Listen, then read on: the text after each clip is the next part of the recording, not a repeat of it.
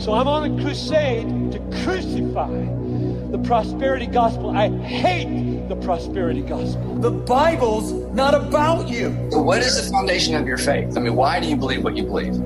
The word of the living God. Faith built on emotion is faith built on sand. Jesus said you build on a rock or you don't build. Welcome to Skeptics Podcast number two, and our topic on this one is Mormonism versus Christianity. This is our actually our take two of this podcast. We had recorded it yesterday, and unfortunately, due to some technical difficulties, we had an hour of silence. So that might be a good thing, um, coming out of a bad thing, because yesterday, uh, maybe we I don't know we stumbled over our words a lot. So hopefully today will go better and we just count yesterday as a practice. So silver lining. There you go. And anyways, so Mormonism versus Christianity. And the reason we kind of chose this is because Mormonism is the fastest growing, most successful cult in the history of the United States, if not the world. They have over 300,000 converts a year, and 75% are former Protestants, with actually, I believe, the number one convert to Mormonism being single evangelical men. So it just goes to show how cute those uh, Mormon girls are, converting all those single guys. Uh, yeah, they actually will send out Mormon girls to as a to evangelical men as a mission field, and they'll make them fall in love. And I mean, I'm sure the girl falls in love too, but the church will say you cannot marry until they convert. interesting. Yeah. See, I, I grew up in a town that was like 95% Mormon, so um, yeah, pretty much. Uh, yeah. Anyways, uh, so going on, why why why is it a successful cult? Um, why are we using that word cult, and what is uh, what is our definition for cult? So the, the, definition that we're using is, uh, as defined by Webster, it is a religion regarded as unorthodox or spurious or spurious. I don't know how to pronounce um, if I'm saying that word correctly. Um, it's basically an organization that opposes orthodoxy. So, by cult, we are defining it as an organization opposing orthodox or biblical views. So, it is, um, as Walter Martin puts it, it is those organizations that oppose Orthodox Christianity yet claim to trace their origin to Orthodox sources and may even be in harmony with some of those sources. So, it's basically a, a group of people gather, gathered around a specific person or a person's misrepresentation of the Bible. So, that, that is where we're um, defining cult as. So, uh, do you have anything to add to that? Yes. Um, one of the main reasons that we are doing this podcast today, not only because it's, it's it is an interesting subject to study on. I, I encourage everyone to study on Mormonism. It's it's it is fascinating to really look into. Has an interesting, um, sad, and crazy history to it, and um, I mean they've been very successful. But the main reason for doing this podcast is because they they're lost, and I, I think a lot of uh, Christians and other people just look at them as uh, just another sect of Christianity. But the truth is, they have a different gospel. Mm-hmm. So it's it's important to bring this stuff out and, and bring light to it to people. And uh, Because they use the same terms we do. yeah, um, anytime you'll talk to a Mormon, you'll you'll run into that like, well, they're using all of our language, but they they mean something completely different. And it takes a while. You really got to study their stuff to learn that they're talking about something completely different. So um, the main reason that I wanted that we wanted to do this is because they have a different gospel, and um, the Paul wrote about this in Galatians one eight. But even if we are an angel from heaven preach any other gospel to you than what we have preached to you, let him be accursed. As we have said before, now so now I say again, if anyone preaches any other gospel to you than what you have received, let him be accursed. If you notice there, the word accursed in the Greek is uh, one of the strongest words he could have used. Um, the word actually means under God's curse. So he used the strongest language for this um, scripture right here. So it's very serious. Yeah, and sometimes heresy just comes down to semantics. Like it's they, they say the same words, but the definition behind those words is what makes it heresy. It's completely something completely different. Uh, so launching off into Mormonism, for um, just our listeners who don't know, uh, we're just going to be giving a brief uh, history. I don't know how it came to be, its founder, Joseph Smith, things like that. So uh, we're going to try to give our best account of what they believe today, because actually there is four separate accounts of just um, Joseph Smith's visions, and um, just mul- it's just changed over the years, which kind of shows how unreliable it is. But so we're just going to show and try to present the um, the, the, the version they have today. So it, uh, the LDS Church, it, it's as most people know, it started with a man by the name of Joseph Smith. He was around 14 years old, and uh, a little history behind him. His dad was a mystic, a Universalist, and his mother was Presbyterian, and he was Joseph Smith was a man known who, for his tall tales. He was known for just um, a man who, as a treasure hunter, he, he was he looked for treasures, and he um had had a vision at 14 years old, and it was two personages who appeared to him, who he claims to be the father and the son, and they appeared to him, and Joseph Smith said, "Hey, like, what church should I follow?" And they're like, "None of them. All of them are wrong. Um, it's been perverted, and you need to uh, start the church over." And so they presented to him the the new church, or Mormonism per se. And after around three years went by, um, so 17 years old, uh, he had another vision. Uh, Moroni appeared to him and presented to him or gave him the location of golden plates, which were buried on the hill of called Mount Cumorah. And he dug up those plates around four years later. I'm not sure how it took him four years to find those plates, um, but that's just the timeline it was given when I was looking into this. So around four years later, he dug up these plates, and on these plates was written what he claimed to be uh, a language called Reformed Egyptian.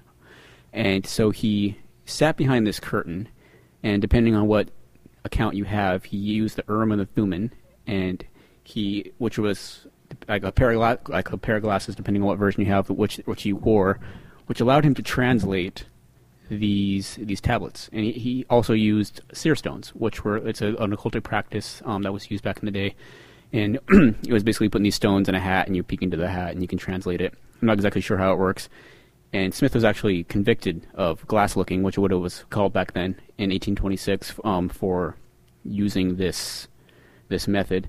And we'll get into that later on his account and his uh, arrest and things like that. So, anyways, he he translated these tablets, which um, eventually um, becomes the Book of Mormon. And a man by the name of Martin Harris, he was a wealthy farmer back in the day. He uh, decided for some reason um, to fund Smith's translation. So he, he took his translation to this man by the name of Charles Anthon, at, uh, who's a professor at Columbia College, and he reported back to Smith saying, "Hey, like the characters you translated were something in their Egyptian, Chaldaic, Assyriac, and Arabic, and uh, your translation was correct." Is basically what he reported back to Smith. And when Charles Anthon, the man who he took these to, heard of Harris's false report, he actually wrote a lengthy letter correcting this issue. He said, This is a, a, quote from his letter. It says, The whole story about my having pronounced the Mormonite inscription to be reformed Egyptian hieroglyphics is perfectly false. The paper contained anything else but Egyptian hieroglyphics. So, from right from the beginning, they have a basically a false, something that is not um, the correct translation. So um, they move forward, and in 1830, the Book of Mormon was first published, and it was actually financed by Harris. He was uh, mor- mortgaged his farm, and the Mormon Church was founded in 1830, and it grew very rapidly over the years. Uh, they started establishing strongholds in Oza- Ohio, Missouri, and unfortunately, um, the early Mormons they did suffer hostility. They suffered persecution because the non-Mormons they, they didn't trust Smith um, at the time. They were very suspicious of his teachings, and so unfortunately, the early Mormon Church were treated very hor- horribly because of non-Mormons' opinion of Smith. It was actually a moment in time where the Missouri militia actually slaughtered and raped Mormons um, following an extermination order issued by the governor at the time. So um, that was very unfortunate. But from the years from 1830 to 1840, through that decade, Smith um, claimed to continue to receive these revelations. And around 1833, he wrote the Book of Commandments. Uh, the second edition came out in 1835, which was then renamed to the Doctrine of Covenants, uh, which we know today. They have the Book of Mormon, the Doctrine of Covenants, and the Pearl of Great Price. So th- th- that was placed next to the Book of Mormon as as canon. So that, that that's kind of a brief history of how the church got started, how their writings came to be. So I'm, I'm going to let Jaleb talk real quick. Yeah, when it comes to Mormonism, uh, like w- what we were saying before, is that uh, it, they use our language uh, and going through this history right here uh, during these times. After Joseph Smith even died, his mom came out with reports against him. His followers that he'd basically conned in, some of them were coming against him. It's a, just a really shady history with Joseph Smith. But uh, switching the topic into uh, semantics now, I, like with our terms and like heaven and the Holy Spirit and stuff like that, like their Trinity and our Trinity aren't the same. They they don't believe in Trinity like we do. So you know we believe in three persons, one being, and we believe you know we're not modalist or anything like that, but they believe that we are modalist. What is Yeah. what is modalism for people who don't know? So basically, modalism is uh, someone who believes that the Holy God changed into the Son, and then now changed into the Holy Spirit. He changes into different modes. So they believe that we believe that Jesus Christ is God the Father, or the Holy Spirit is Jesus Christ and God the Father. Yeah. So it's basically an analogy they use for modalism is like water. Water can be ice, it can be water, and it can be steam. That's that's how they like to use that analogy for God for people who believe in modalism. They say, hey, God takes the form of three different um, things, just like water can take the form of three different things. So that that's what modalism is.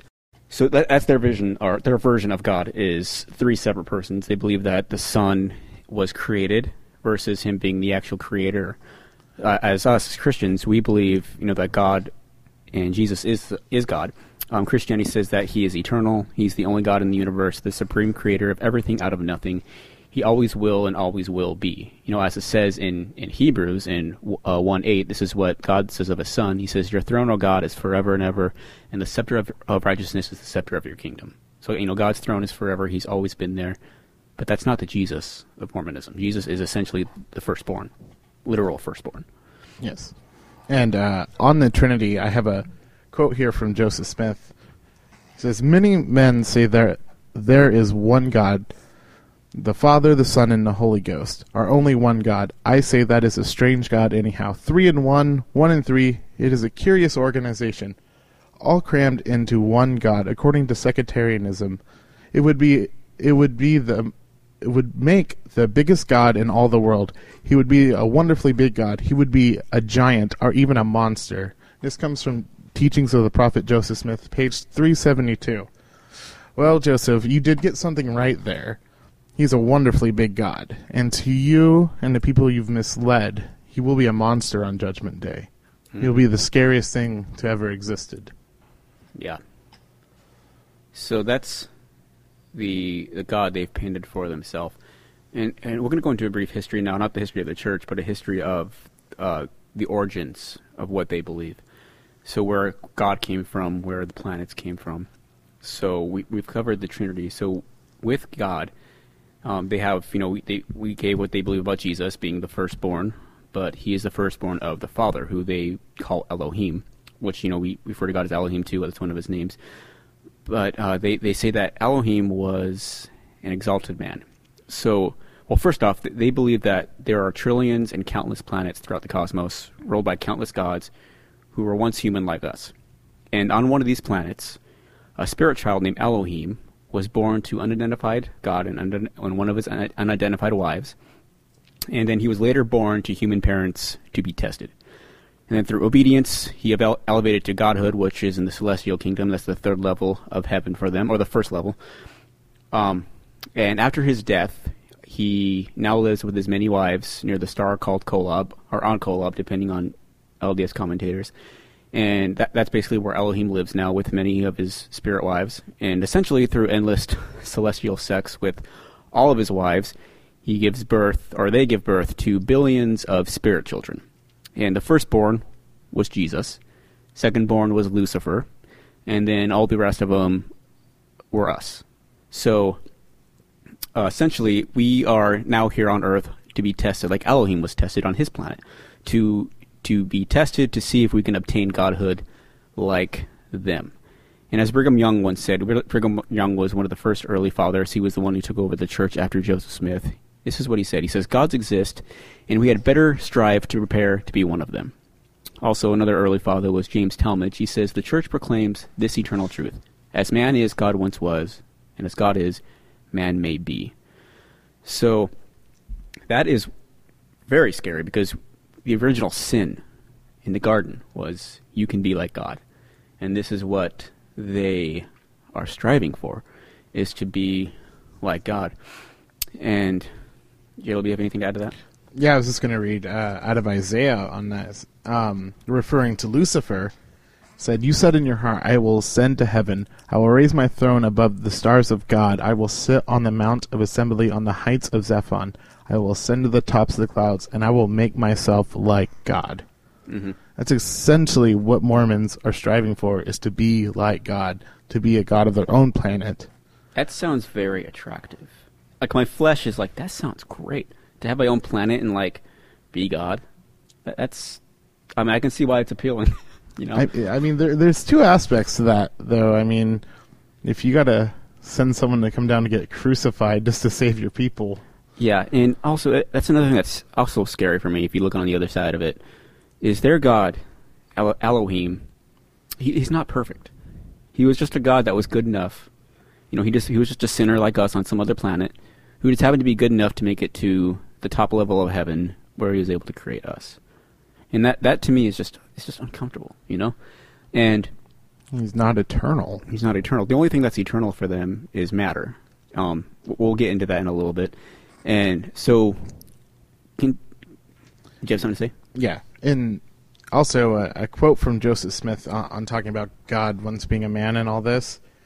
Um, he's he spoke this in the King Follett discourse. It was actually at a funeral, and I believe it was his last message ever ever preached. And he said, "For I'm going to tell you how God came to be God. We have imagined and supposed that God was God from all eternity. I will refute that idea, take away the veil, so that you may see." These ideas are incomprehensible to some, but they are simple. It is the first principle of the gospel to know for certainty the character of God, and to know that we may converse with him as one man converses with another, and that he was once a man like us. Yes, that God himself, the Father of us all, dwelt on earth the same as Jesus Christ himself.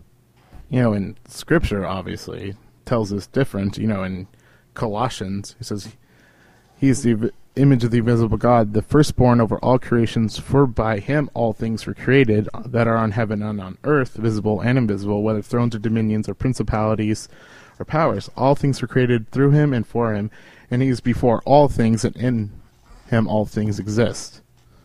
Mm-hmm. So you can see right away semantics. Two completely different things. They can use the words God, Trinity, Elohim, Jesus Christ, but they mean completely different persons, completely different things. And uh, continuing with the, the origins, so, you know, Elohim had his billions of spirit children, with the firstborns being Jesus and Lucifer. And then, before they created Earth, they had this big heavenly council with all the Mormon gods, and they were kind of the purpose of this council was to determine what to do with all the billions of spirit children. So Elohim, I guess, he, you know, he needed help on a decision. So um, Lucifer stood up, and he's like, "Hey, like I offered to be the savior of this planet that you're gonna build, and we should also like force people to become gods." And Jesus, uh, Elohim's firstborn, was like, "No, I don't think so. I think we should give people freedom of choice." So they they cast a vote, and they all voted for Jesus' plan. And for some reason, this just didn't sit well with Lucifer, so he decided to start an uprising. He uh, revolted, and he got one third of his siblings, one third of the spirit children, to fight back, and they lost. So uh, essentially, Lucifer and the one third of the siblings are the spirit children that he got to fight with him. They were cast down to earth with the curse of never to have mortal bodies, and the the people who remained neutral in the fight, the people who, who didn't take sides. Now this is where it gets interesting. Um, they were cursed with the the mark of Cain. This is their explanation for, um, or this is what they call the mark of Cain. And this is what would become black people or African American people on Earth. So when these spirit children who remain neutral become to Earth and given physical bodies, they're cursed with black skin. That is his origin for black people. And they're, they're denied priesthood because of this um, for, for remaining neutral. And the people in the fight who were on Jesus' side and fought valiantly, they were, they were blessed with white skin. So that is Joseph Smith's um, um, origins for different races, and you can see it's very racial from the beginning. And I'm gonna, um, so people who don't believe me, I'm gonna read some a couple of passages from Brigham Young, declaring declaring this very thing. This is from Brigham Young's addresses, February 5th, 1852. This is what he says. He says, "The Lord told Cain that he should not receive the blessings of priesthood, nor his seed." And by that he's meaning black people. He says, "I tell you that those people commonly called Negroes are the children of old Cain." I know they are, and I know that they cannot bear rule in the priesthood, for the curse is on them, and is to remain upon them until the residue of the posterity of Michael and his wife receive these blessings. He also goes on to say, he says, Suppose that it is right to mingle our seed with the black race of Cain. On that very day and hour that we do so, the priesthood is taken away from the church, and the kingdom of God leaves us to our own fate. The moment we consent to mingle with the seed of Cain, the church must go to destruction. We should never receive the curse of Cain, which has been placed upon the seed of Cain. So, right there, he's saying the moment we, we mingle the African American people, that is the end of the Mormon church. He, then he finally closes with, Therefore, I will not consent for one moment to have any African dictate me or any brethren. Um, that was Brigham Young, 1852. Very, um, very racial uh, racist, and, and obviously th- this was overturned in the, the 70s by a new revelation, um, conveniently. To uh, black people, obviously they're, they're they're now allowed priesthood, but it was very racial to begin with. That that's the origins uh, with black people for them to begin with. What's also really interesting, going back even before we got into the race subject of things, is uh, the story of Lucifer uh, wanting everyone to, to become gods in the first place. Um, what's really interesting about that to me is that Mormonism is all about progression. Like their whole faith is based on how you can progress. And it seems like in the rules that uh, in Mormonism for the gods, you have to be a man who's exalted. So it wouldn't really make sense for Sa- Satan to be just force everyone to be a god at once because they have to be a a man first, uh, living on a planet to eventually get their own planet one day. Right, I didn't really get that much either in my research because you know, the purpose of the council was to determine our their fate, our fate, and to come up with a plan. But then their plan was to do the same thing that everybody else was doing. So I was like, okay, um, that Right. didn't really make sense to me. Maybe if I maybe I got that wrong. If somebody who knows more about Mormonism can explain that to me, but that I was like, okay, so they just had a plan to do the same thing they've always, been doing, which is to test their children. I don't know. Yeah. Um, What's funny, I was listening to James White talk about this. He's like, well, of course, Satan was the Calvinist in this story. Which no it- offense to Calvinists, we love Calvinists. It's just a joke. Um, uh, Well, James White is a Calvinist. That's why it's funny for him to say it. Oh, okay, okay. Yeah.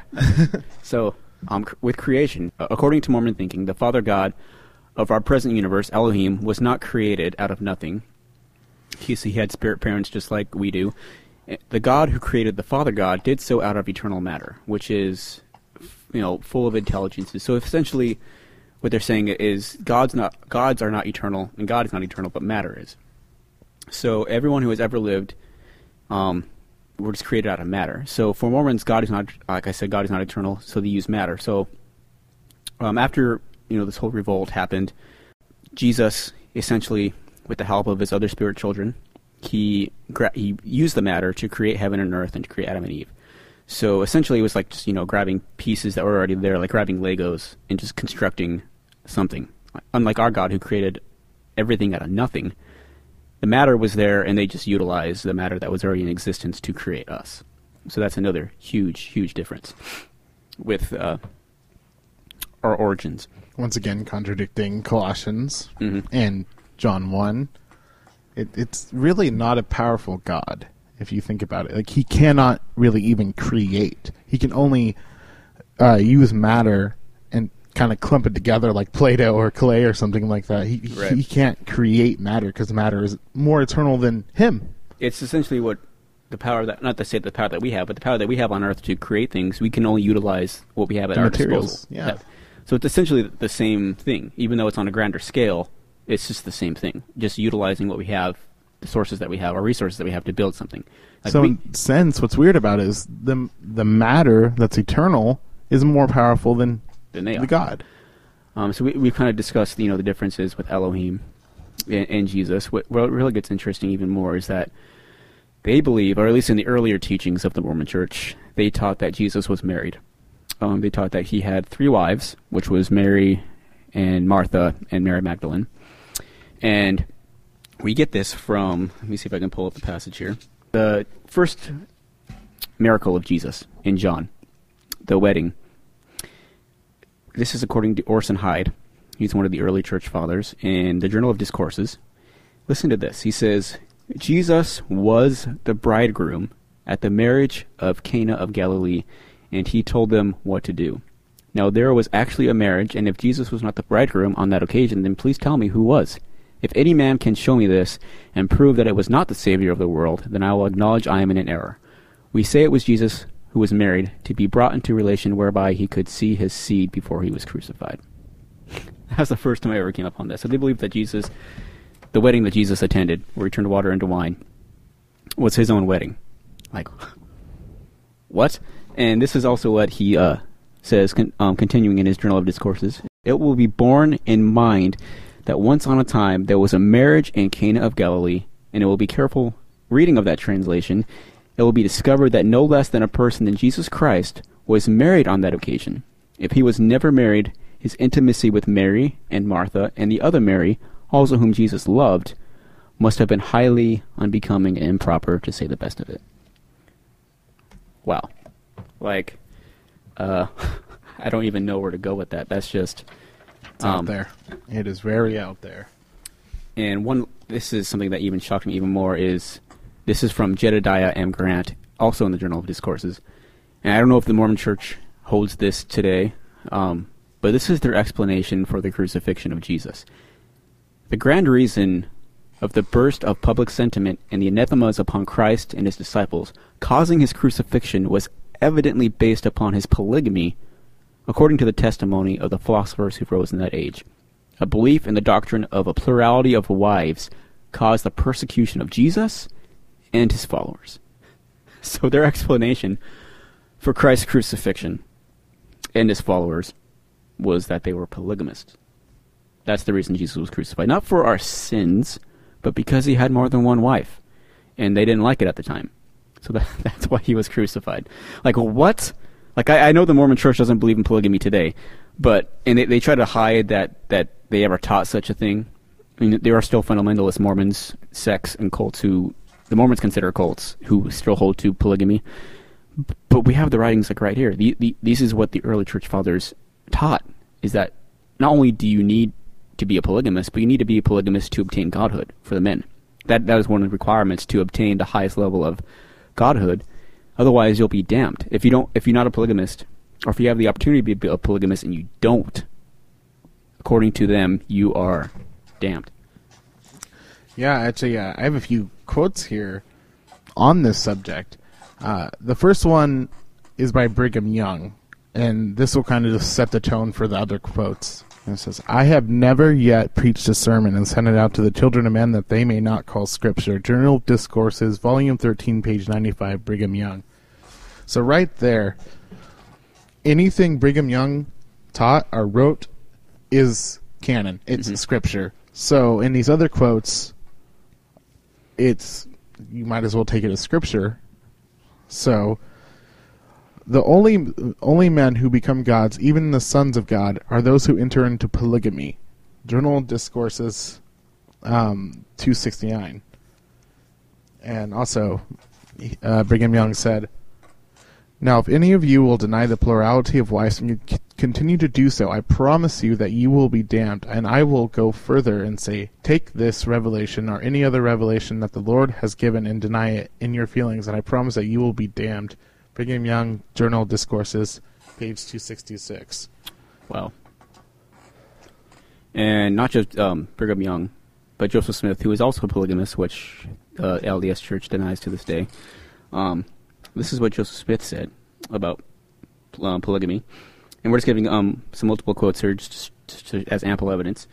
This is from Joseph Smith, Journal of Discourses. He says Some people have supposed that the doctrine of plural marriage was a sort of superfluity, or non essential to the salvation or exaltation of mankind.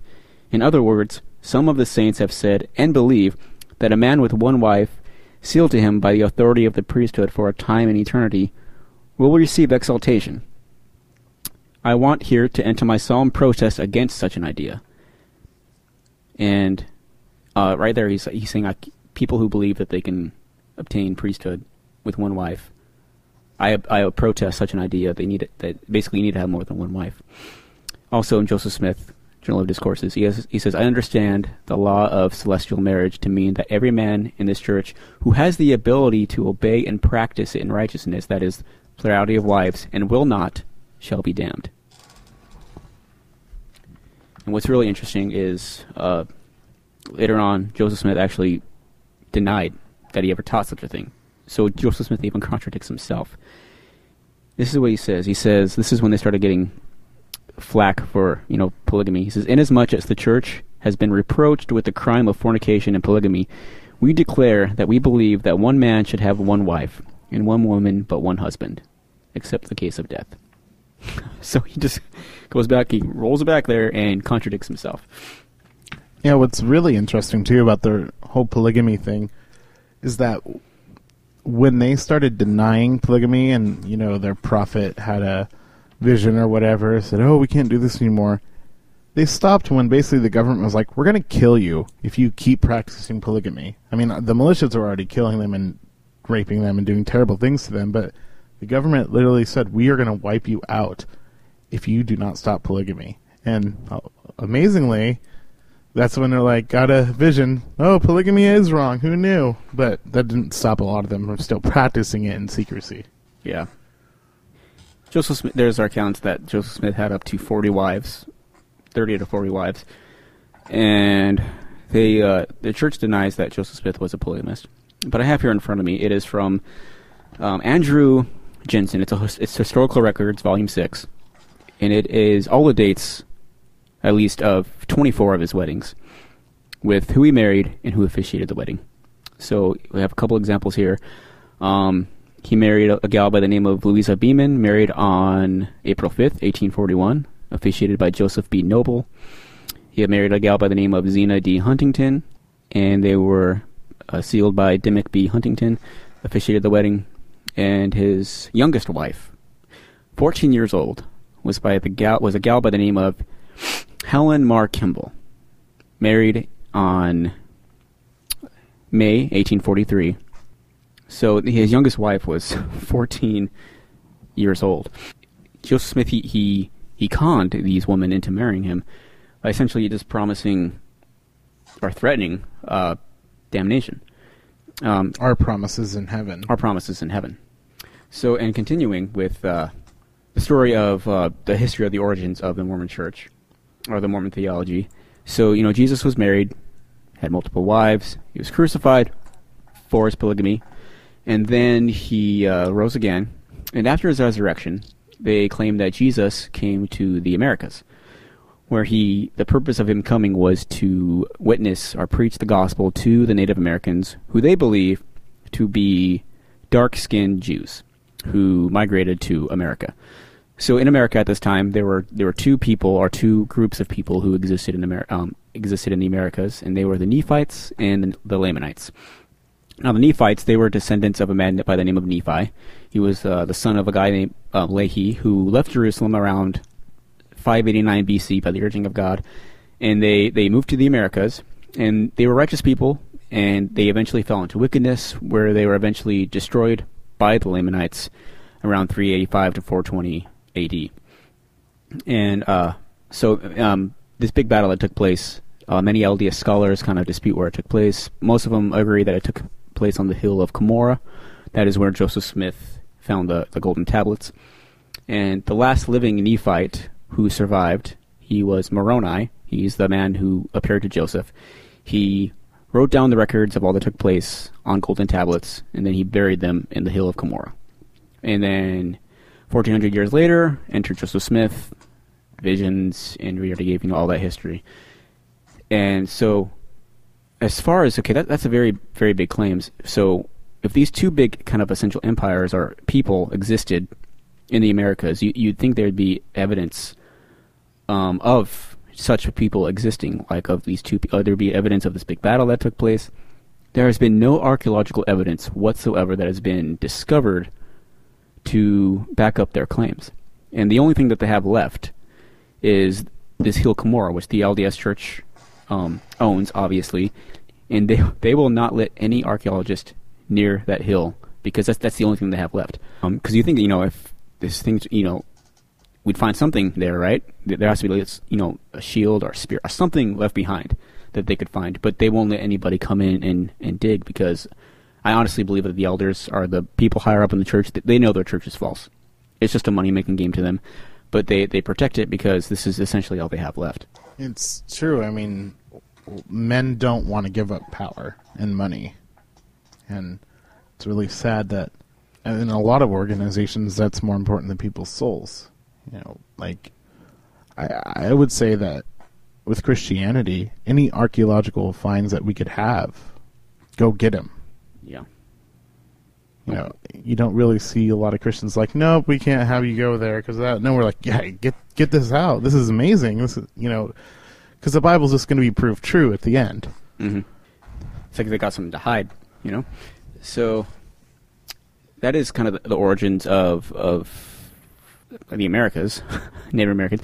There's actually this, this documentary that came around uh, around a decade and a half ago, maybe. It was called DNA versus the Book of Mormon and they actually, you know, so they, they believe that Native Americans and Indians they are just dark skinned Jews. So they they got Native Americans, they tested their DNA, no origins whatsoever tied to the Jewish people. So right right there is just DNA evidence that that is false.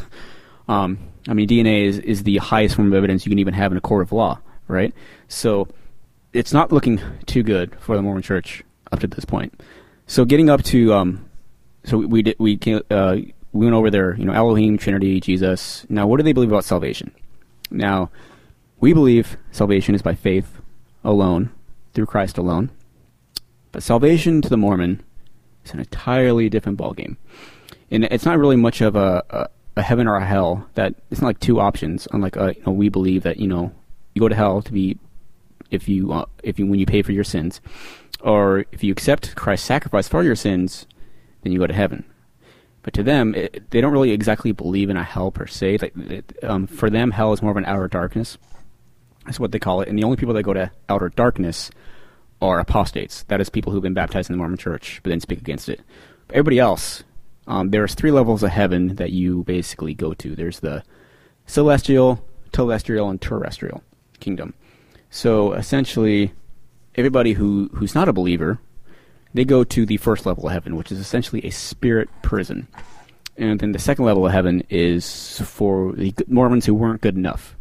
And that, that's the second level of heaven. And then the third level of heaven is the top level. And that's, that's, the, that's the status you want to get to. That's the, that's the heaven where you become a god with your wives, where you can create planets.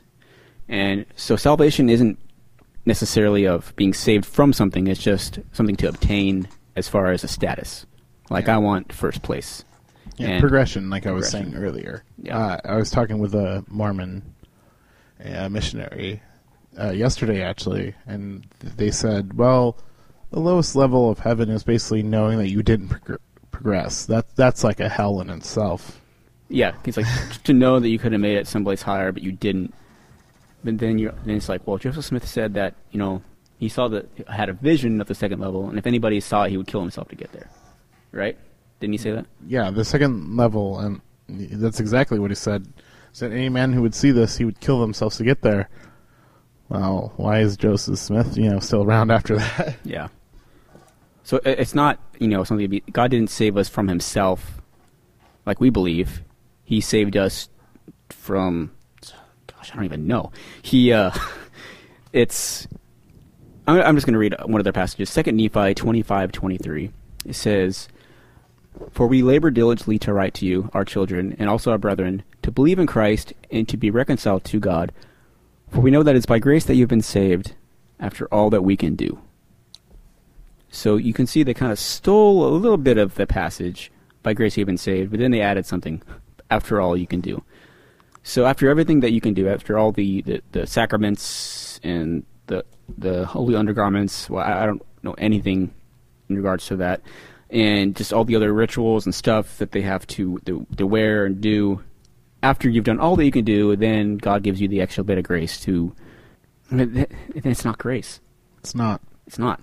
Uh, wh- and that's completely contradictory to what Ephesians 2 8 says For by grace you have been saved through faith, not of yourselves, it is a gift from God. And when you bring them to these places, they usually like, well, you know, James says faith without works is dead.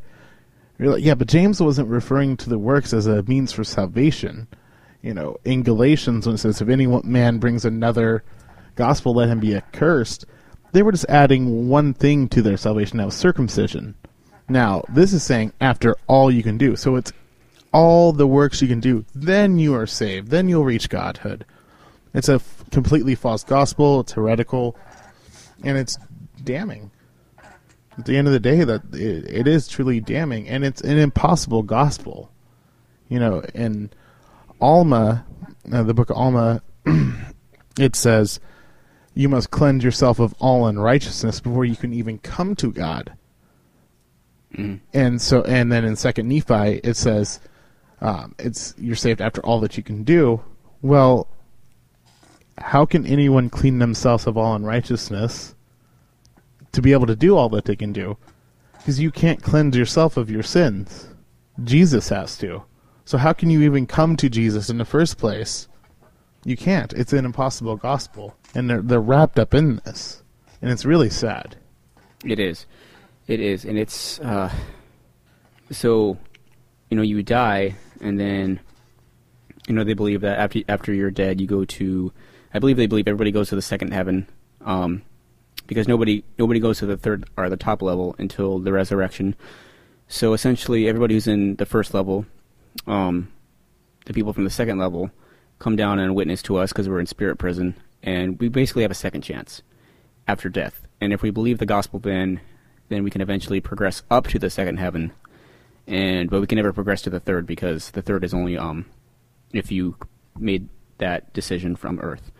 Um, so it's like okay, that's great. Like after I die, I at least get another chance to uh, get to the second level. it's like okay, I don't believe now, but if I die and I'm in spirit prison, oh okay, I'll just believe then, and at least I got second level status, right? Yeah. Well, it, you know, they believe in missionaries after we're dead, sending them, sending them to you in the third level Yeah. to get you out of there. And some people will reject that, but I, it's, it's so ridiculous. Uh, who would reject that? You know, like when you think about hell and the people there now, right? Mhm. Any one of those people, those lost souls, if they even had a chance to get out, they would do whatever they could to get out. They could, yeah, they would. And Joseph Smith, he uh, he claims to have done a greater work than Christ.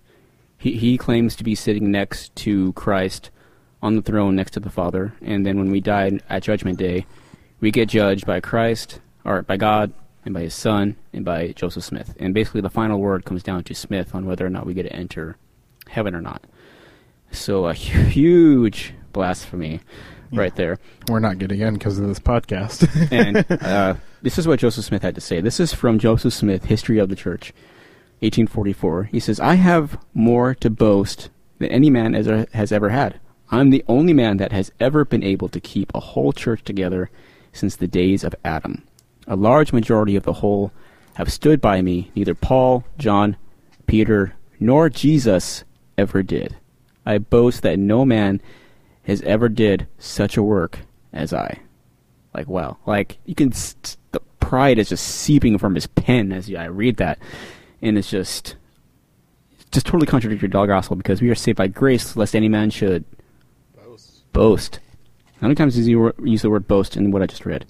He uses it two, two, three times. Wow, and like right there is just enough to I think would be to enough to scare anybody away from this religion. But to the Mormon, Jesus isn't their God. Joseph Smith is. He he, he is their ultimate authority, which is um, really sad because you know they do hold the Bible as part of their scriptures, but they only believe the Bible is correct as far as it's translated correctly, which just basically just means as long as it agrees with the Book of Mormon, those passages are correct, and all the passages that don't agree with the Book of Mormon, those are mistranslated. Yeah, and in that, you know, they they say obviously the word's corrupted and all that stuff, and that the true church fell away. Uh, it really, it comes down to: Are you going to believe Jesus or Joseph? You know, so uh, when Jesus was speaking to Peter, he says, And I tell you, you are Peter, and on this rock I will build my church, and the gates of hell shall not prevail against it.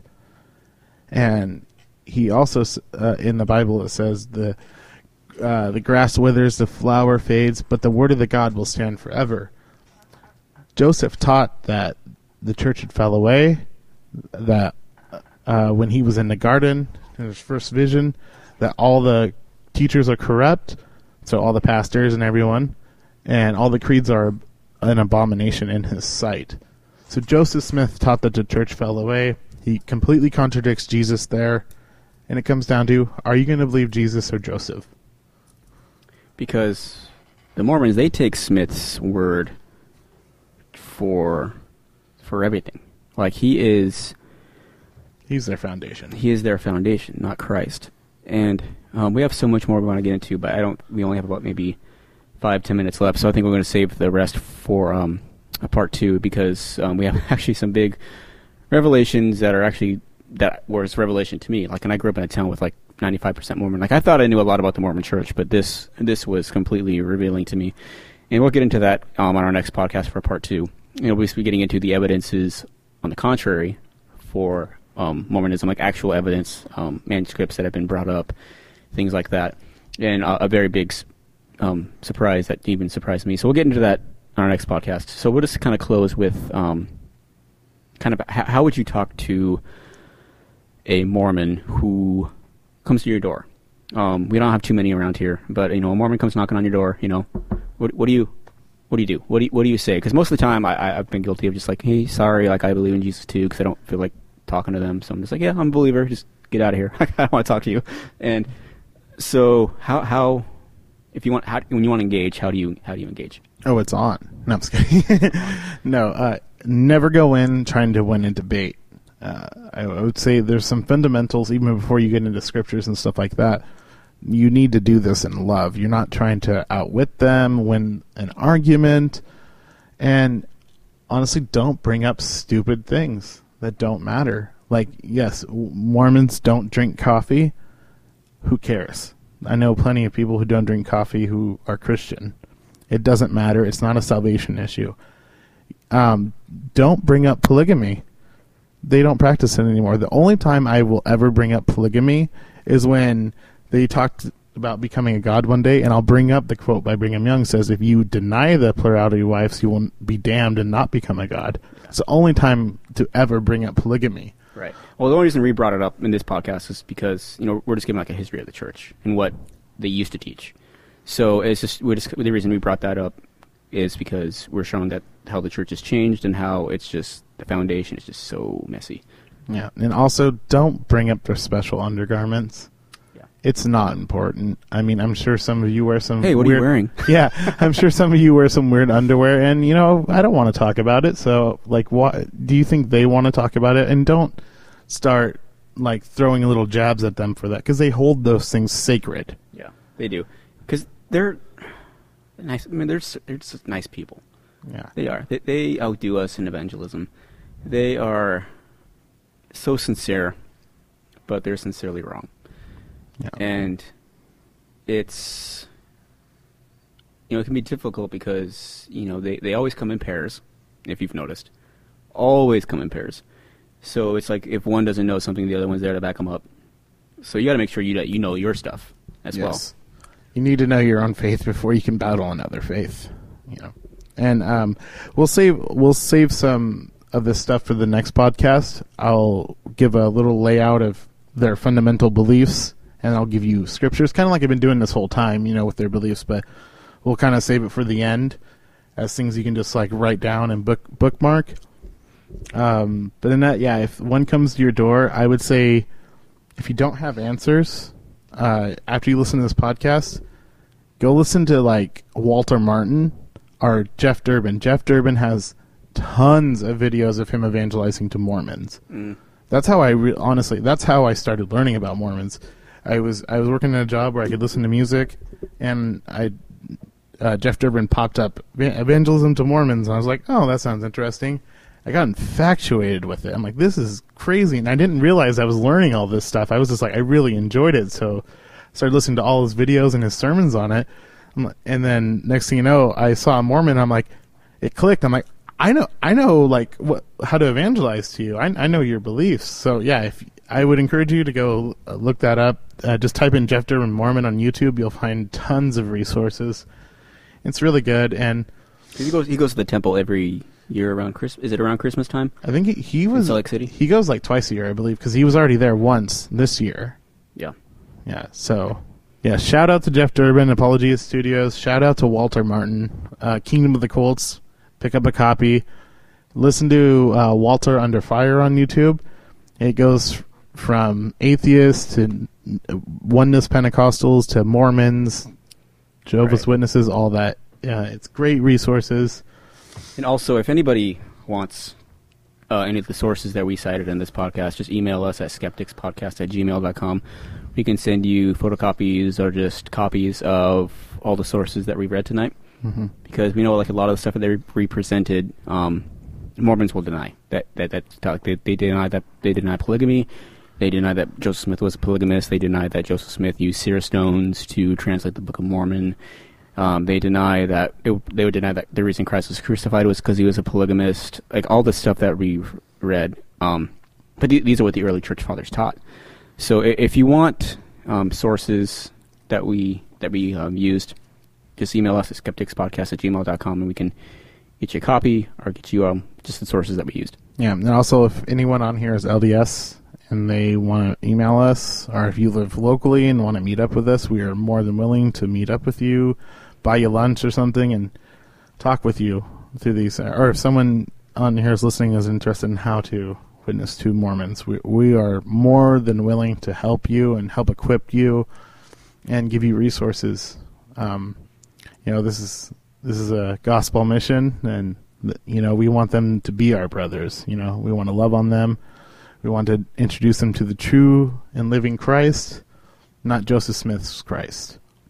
And with that, we'll say thank you guys for listening. Love you guys.